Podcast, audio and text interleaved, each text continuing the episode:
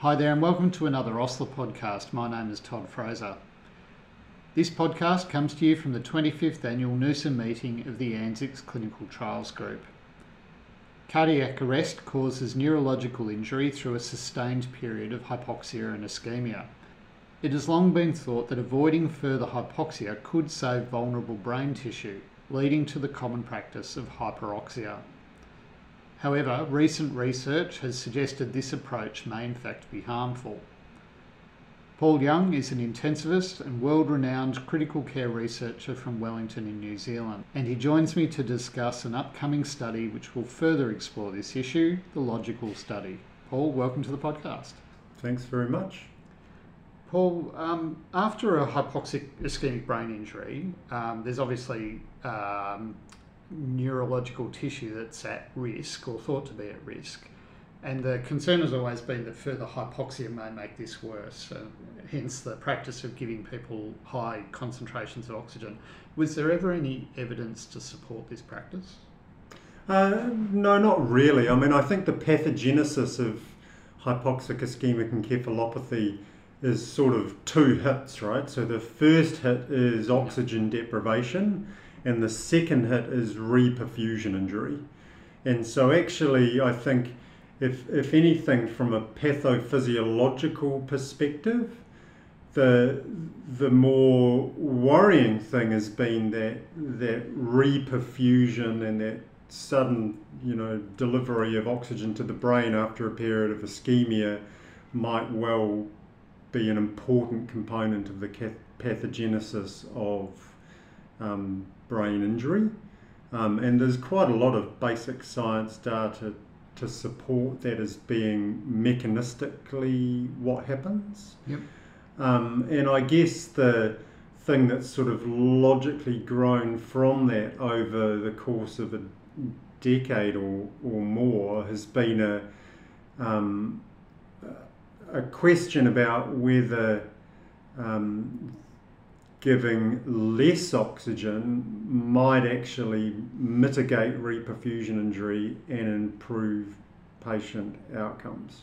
So that basic science level that you were talking about, yeah. what are the mechanisms where that increased oxygen might actually cause worsening of, of brain injury? Yeah, so it's really just about generation of, of oxygen free radicals, right? So oxygen's an inherently toxic molecule. It's a it's a highly um, reactive chemical, yeah. and, and in a way, our our entire body is operating to, to sort of protect us from the toxic effects of, of oxygen. You know, like our cells are actually operating in general in an environment where the oxygen is low and tightly controlled, and there's um, you know a whole series of of um, systems that are in, in place to balance the oxidative um, or the generation of oxygen-free radicals with reduction, right? So when you get in a situation where the toxicity of oxygen overwhelms the detoxifying mechanisms, that, that sort of defines oxidative stress. And so the idea is that after you've had this deprivation of oxygen, then when you get this flood of oxygen back, that you are exposed to oxidative stress, and that oxidative stress can then um, persist for many hours or even many days. Um, and that during that period of of oxidative stress that you might be vulnerable to cell and tissue damage, uh, particularly if you're given oxygen liberally. Is it known whether it's the um, interruption of those antioxidant effects or the effect of the higher concentration of oxygen being delivered to the tissues or a combination of both? It's probably a combination of both of those things, right? Yeah. That's contributing to the reperfusion injury. I mean, obviously, our brains, in the absence of a period of um, of oxygen deprivation, are not vulnerable to the oxidative stress. You know, yep. like you can breathe 100% oxygen and nothing terrible is going to happen to you Yeah. for a For a reasonable period of time, right? But not forever. Um, and so I think there is sort of something about the um, damaged, vulnerable brain which perhaps makes it susceptible to um, oxidative injury, and presumably that's about the um, reductive me- mechanisms being damaged.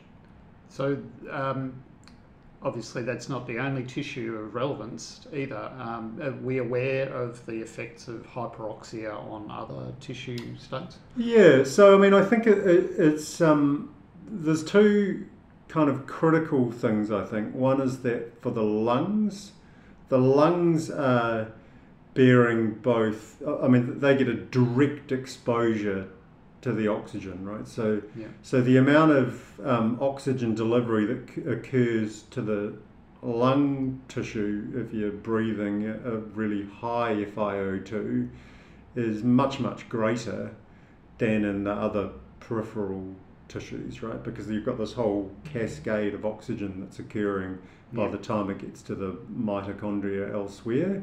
So that that's potentially a relevant thing. I mean, we know that high amounts of oxygen do contribute to atelectasis, for example, and it's a direct pulmonary complication. Um, but what happens to the other organs um, in the cardiac arrest situation, I think, is a little bit, um, little bit unclear and maybe a little bit complicated, right? So, one of the things about um, about the amount of oxygen is it does affect your um, blood flow. So, you know, it can change your coronary blood flow. But if you're thinking about the heart, it's also it also has a sort of um, beta blocker analogous effect. So a high level of oxygen will slow your heart rate in the same way that a beta blocker does, and that might might actually afford protection in the setting of myocardial ischemia because it's reducing Yep. myocardial work. You know, obviously, if you have cardiogenic shock, then that might be bad, but but also the flip side of it, right, is that if you've got um, impaired tissue oxygen delivery on an ongoing basis from cardiogenic shock, then actually restriction of oxygen might not be good either. Yep. So, so it is actually, you know, like like a lot of the time in science, right? If you really drill down on it, there's no real black and white. There's there's shades of grey. But but we do know that in people who've had a cardiac arrest, the thing that predominates in terms of determining what, what will happen to them is their brain injury. Yep. And so the the sort of hypothesis that reducing oxygen, ameliorating reperfusion injury, you know, that that, that might lead to an improvement in neurological outcome is sort of a compelling narrative. So, outside the context of hypoxic ischemic injury, Yeah. is there any evidence that using higher than normo oxygenemia is causing damage to the brain, or is it something specific about that context of hypoxic ischemic injury that makes it more susceptible? Yeah, so I mean, there's there's there's quite a lot of unknowns in that, right? So so if you look at the people who didn't have a hypoxic brain injury, who were in ICU-ROX, but had other forms of brain injury, so by point estimate, the people who were allocated to liberal oxygen I think the absolute mortality rate's about eight percentage points lower than the people allocated to liberal oxygen. Um, and and a, a lot of those diseases are characterized by situations where you have impaired cerebral vascular autoregulation Yeah. and you have low brain tissue oxygen delivery or below brain tissue oxygenation, Yep. which you can make go up by giving oxygen more liberally. So w- when when it comes to randomized controlled trial data, looking at whether giving oxygen liberally to people with non HIE type brain injuries is good or bad, the, the there's very very little in the literature. So Yep. it's it's sort of anybody's guess. Yep. But it is plausible in my mind that um, the whole brain ischemia reperfusion situation might actually be the opposite to you know the subarachnoid hemorrhage the traumatic brain injury stuff like that those groups of patients might do better with with more oxygen yep yeah So, in addition to the signal that was seen in ICU-ROX, Yeah. what other evidence is there around this in hypoxic ischemic brain injury? Yeah, so there's quite a bit of data now. So, um, you know, around 10 years ago, maybe just a little bit more than that ago, I was involved in a systematic review and meta analysis of animal data, which basically just looks at liberal peri-resuscitation oxygen or conservative peri-resuscitation oxygen and then um, functional um, outcomes for various animals and also histological stuff. And it is pretty clear for from those animal data that you know giving it liberal oxygen close to the time of resuscitation from brain injury, and that means 100% oxygen, as opposed to uh, giving oxygen less liberally Mm-hmm. um, th- that that strategy increases histological evidence of brain injury Yeah. and and results in um, you know measured behaviors and function that's worse in, in those animals. Yep. There are observational data um, where um, associations between oxygen levels at various points and outcomes have been recorded, but actually um, the sort of those studies are sort of contradictory, um, and and to be honest, I think there's sort of an ov- overwhelming confounding is likely in the data sets because Right. I think it's very very likely that the people who have terrible cardiogenic shock and the pulse oximeter doesn't work, the FiO2 gets turned up because the pulse oximeter gives you a low number, Yeah. and then the blood gas that you take then shows the PaO2 is 500, and then the people with a PaO2 of 500 are more likely to die Yeah. because their heart wasn't working enough to make the pulse oximeter go. Yeah. You know, Yeah. and so even if that's not the whole story, it's sort of unimaginable that that confounding doesn't affect Yes. those data. And so I think in the end, it sort of renders those retrospective uh, observational studies uninterpretable. Yeah. You know, you can tell a story and you can write a paper and you know, but it's, what it means for truth and reality is anybody's guess. Yeah. Um, but we do now have um, a high quality randomized trial. So the box trial published in the New England Journal of Medicine is a good trial, looking at more oxygen versus less oxygen. It's a comparatively small study, um, and it's done in two centres only in Scandinavia. And there's a couple of things about the study that I that for my um, money are quite important. So one is that those two centres, you know, the the the mortality that they reported is extraordinarily low. You know, so they have cardiac arrest patients who, on average, have got a return of spontaneous circulation of like 21 minutes, which is pretty normal for a large scale cardiac arrest trial, but they have a survival to hospital discharge with favourable outcome of like 70%, which is 20 percentage points higher than any other pivotal trial of Yep. cardiac arrest. Yep.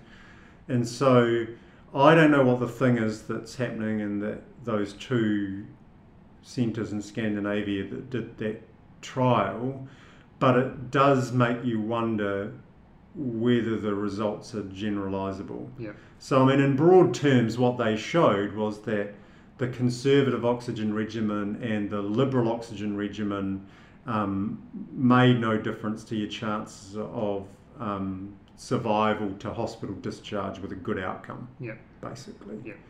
Um, and, and another thing which I also think is quite important is that their oxygen regimen, um, you know, that they targeted a specific PaO2 range, um, but they they didn't let the oxygen levels, you know, get particularly low. So the SpO2 had to always be kept. I think it's 92. I think it had to be kept higher than 92% all the time. Yep. Um, and because they're intermittently sampling blood gases to drive their, um, you know, titration, there's actually nothing in the protocol that mitigates hyperoxemia between the gases. You know, so th- th- they're measuring the gases six hours or whatever, but, but there's actually nothing to stop you from having periods in, in between those gases where y- you have sats of 100% and where the patients are being exposed to hyperoxemia that you're not aware of. And, and even based on the um, intermittent sampling that they did, there's a lot of patients in the conservative arm that are exposed to a PaO2 of over 100.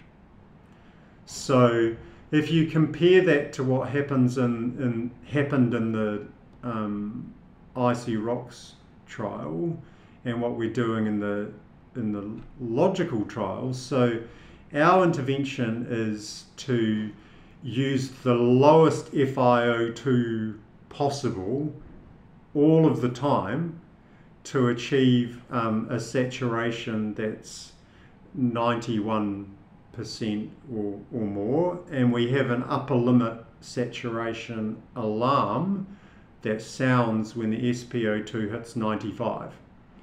So the intervention that we are testing has a much greater likelihood, I think, of avoiding exposure to hyperoxemia. And so I guess it, it remains possible in, in my mind that that although the interventions are similar, that they're different in ways that might be important given the pathogenesis of what we're talking about. So, I mean, it, it remains to be seen, I guess, but I, I, for my mind, um, you know, I think a, a two centre study is probably not, not enough to answer the question. Is there a thought about what uh, PaO2 would potentially be toxic? Is there a threshold effect here, or is there uh, is it a continuum of exposure? I, I don't. I mean, I don't know the answer to that. I, yeah, I don't know the answer to that. I mean, I think the thing is that the observational studies that have explored associations have tested various cutoffs, but actually the, the thing that's determined those cutoffs has been the data sets, right? So they use the cutoffs because they're the cutoffs that appeared in the data set. Yeah. That doesn't actually um, have any biological rationale. Yeah. Um, and I think in in general terms, I think when you kind of think about what actually happens, it's probably continuous, right? So there's probably, um, I mean, it's believable that there's some sweet spot of, of of risk where if it's if it's lower and you're hypoxemic, that's bad, and if you're higher and, and it's more hyperoxemic that's bad. And that nadir PaO2 it might be might be 50, it might be 60, it might be 80, it might be 90, it might be might be 100. I, I, I don't, don't think we know. Yep. But I think if I was going to guess, I, I would say that it's it's likely in this disease to be lower than in other disease Yeah. states. So, for, as a researcher, how do you deal with that issue? Because you're going to compare two interventions, Yeah. which could be opposite each other on that U-shaped curve, as it Yeah. were, ultimately show no difference. But there is a potential benefit at a different number. So, how do you incorporate that into your study design?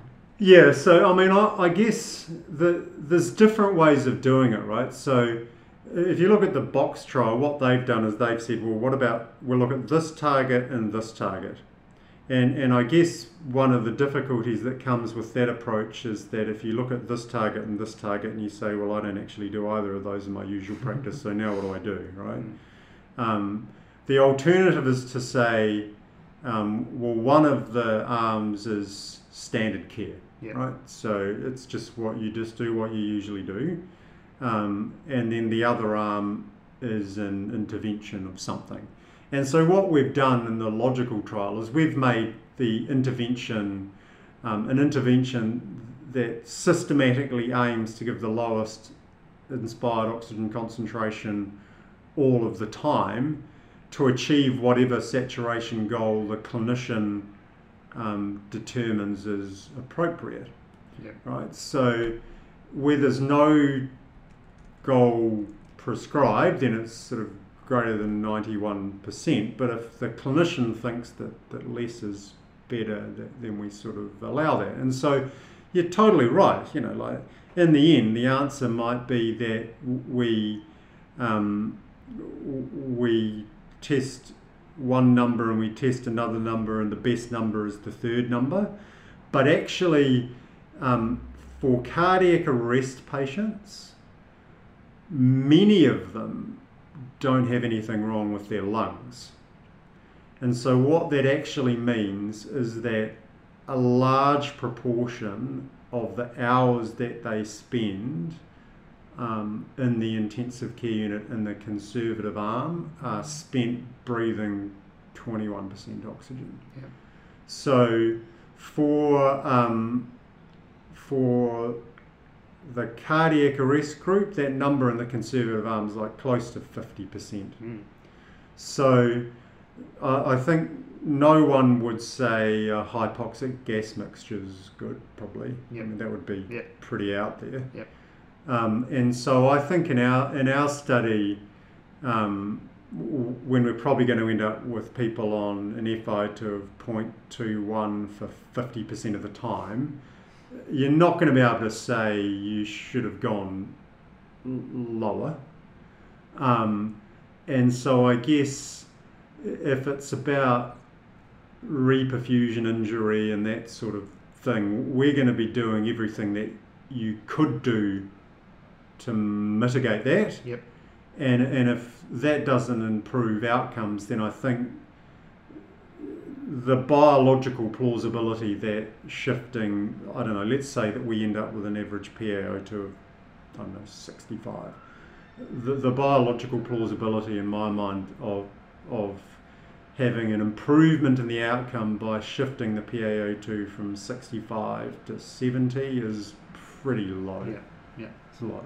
Yeah. Not zero, but Yeah. it's low.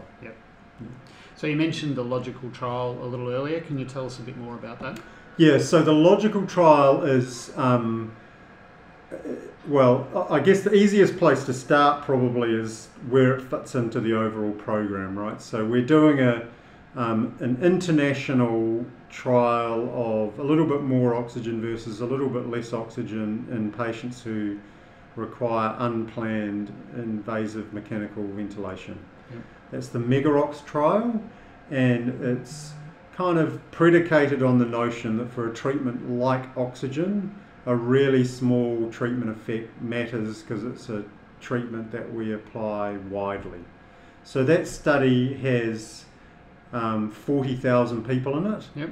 and um, we we kind of also recognise that if you look at the existing trials, that they don't really account for the possibility that some patients might do better with more oxygen and some patients might do better with less. And so we've sort of anticipated and planned for um, heterogeneity of treatment effect. So we believe on the basis of the data that it's um, plausible that people with sepsis do better if they get more oxygen. We think it's plausible that people who've had a cardiac arrest do better if they get less oxygen. And we think it's plausible that people with other brain injuries do better if they get more oxygen. Yeah. And so within the sort of overall um, uh, Mega-ROX 40,000 40, sample size envelope, we've got three parallel trials that are sort of all individually powered to address these different hypotheses in these different subgroups. Yep. Um, the Mega-ROX hypoxic ischemic encephalopathy trial, which is the whole uh, cardiac arrest cohort internationally, um, is going to end up having around about maybe four and a half thousand people in it. Yep. And so there'll be all of the people who are deemed to be at risk of having a hypoxic ischemic encephalopathy episode Mm-hmm. who are in the Mega-ROX trial Yep. in every country. Yep. Um, but because the Mega-ROX trial, to be a 40,000 patient trial, has required compromises, for the um, Mega-ROX HIE trial, we will only have the same data set that we have for every other patient. Yep. So that'll tell us about their baseline FiO2, it'll tell us what people thought their admission diagnosis was, what the system was, and you know how long they stayed in the hospital before they were randomized and how old they are and stuff like that. But it won't include the really important predictors of outcome for people who've had a cardiac arrest. Yep. And the primary outcome for Mega-ROX is um, in hospital mortality censored at 90 days. So for cardiac arrest patients, there's a pretty clear argument that it's not just about whether you're dead or not. Yep. So the idea with the um, logical trial is it's actually a nested trial within Mega-ROX HIE. Yep. So it's kind of a nested trial that's nested within a nested trial. um, and so what we've done is for the Mega-ROX HIE participants who are enrolled in Australia and New Zealand, at the time they get randomized in the sites that are doing logical, they're automatically included in the logical trial. Yep. So the intervention and the comparator are identical. And so what effectively happens when you get enrolled in the logical trial is within the study website, it actually just creates a whole bunch of extra data fields for you, you to complete. Right. So we have all of the baseline data that matter for cardiac arrest patients. You know, is it a witnessed arrest? What's the initial rhythm? What's the low flow low flow time? Blah blah blah blah blah. We've got all the information about important co-interventions like, you know, did you give therapeutic hypothermia? What neuroprognostic testing did you do? And then the primary outcome for the logical trial is survival with a favourable neurological outcome at six months. And so that the logical trial is basically powered for an effect on that outcome, which is around about half of what we saw in ICU-ROX. So in ICU-ROX, we saw by point estimate a difference in the survival with a favourable neurological outcome in favour of low oxygen of 13 percentage points. And in the um, logical trial, we're powered to detect a difference of 8 percentage points. Yep. So um, even though it's sort of a nested trial conducted within a nested trial, it's still going to be a much larger trial than the box trial. And as opposed to being conducted in two centres, it's being conducted in about 50 centres. Yep. So it should increase the generalisability, sort of increases the power, and it also, um, you know, takes it to an outcome variable that probably does matter more than than the outcome at hospital discharge, which was their Yep. primary outcome. So whereabouts are you in this process? When can clinicians uh, hope to hear some results that will guide their practice? Yeah, so so one of the beautiful things about the logical trial being embedded within the Mega-ROX trial is the Mega-ROX trial is just enrolling everyone who's getting unplanned invasive mechanical ventilation and and because the patients are so frequent and the intervention is simple, it's very easy for the trial to be front of mind and clinicians and research coordinators are doing a really, really good job of enrolling patients, Yeah. right? So where I get emails every every time a patient gets enrolled, and I get uh, you know 25 emails every every day at the moment for patients being enrolled, and because the logical kind of inclusion is automated within Mega-ROX, the recruitment is just totally linear. You know, so in, in New Zealand actually we had been running Mega-ROX for some time when we started Logical. So we basically had Mega-ROX up and running full steam, and then we just turned Logical on. And so if you look at the recruitment graph in New- New Zealand for Logical, it's just an absolute straight, steady line. Um, in Australia, it's kind of done this because the number of sites, both in Mega-ROX and simultaneously in Logical, has gone up over time. Yep. Um, but we've now passed um, we've now passed uh, 700 out of 1400 patients enrolled, Mm.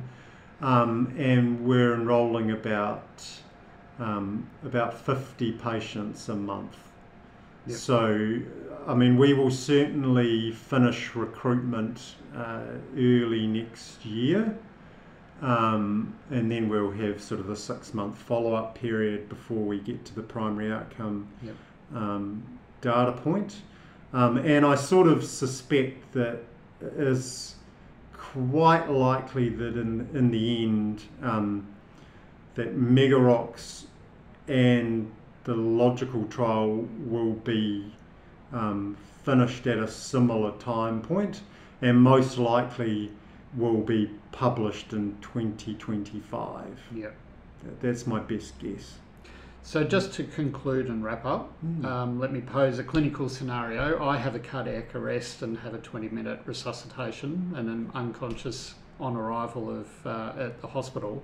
What should I be asking that my O2 be set to? well, I don't. Yeah, I don't know. Otherwise, I wouldn't be doing the trial. So, I mean, I think I think extreme things are you can rule those out, right? So, I I don't think you want to be hypoxemic, right? So, I would say that um, it it's probably not reasonable on the basis of what we know at the moment to have oxygen saturations that are um, less than 90, and it's probably not reasonable to have a PaO2 that's less than, say, 55. Mhm. Um, similarly, I think, uh, you know, if your um, PaO2 is getting up sort of over 150, I, I think that's probably not reasonable. Yeah. Within the bounds of those things, I, I think we simply don't actually know and and I think um, you know I I guess uh, if you were in a centre that was doing the trial, then I would say the best thing is to be in the trial, um, and that's not just because I think you know I want to have everyone in the trial. It's because actually one of the things we haven't touched upon is that the trial does have an element of adaptive randomisation. So based on the accrued data um, the the chances of being allocated to the oxygen regimen that looks like it's best um, increases as the trial goes on. So if you're enrolled in the trial, you benefit from those accrued data, and I don't know what those data show, but because we genuinely don't know, um, I think having a having a sort of randomised treatment where the coin is favoured and weighted and weighting of the data is the best approach. I'll make sure I have my cardiac arrest in the right place. Paul Young, thanks for joining us once again. No trouble. Thanks uh, for taking the time to talk to me. Thanks for joining me on the podcast today. All of OSLA's content and features are completely free. Get access to all of our great podcast interviews, as well as hundreds of modules, journal reviews, quizzes, articles, and videos by downloading our free app. You'll also be able to access our logbook, and any OSLA learning you do is automatically recorded in your CPD diary. Search for My OSLA wherever you get your apps or visit our website at oslacommunity.com.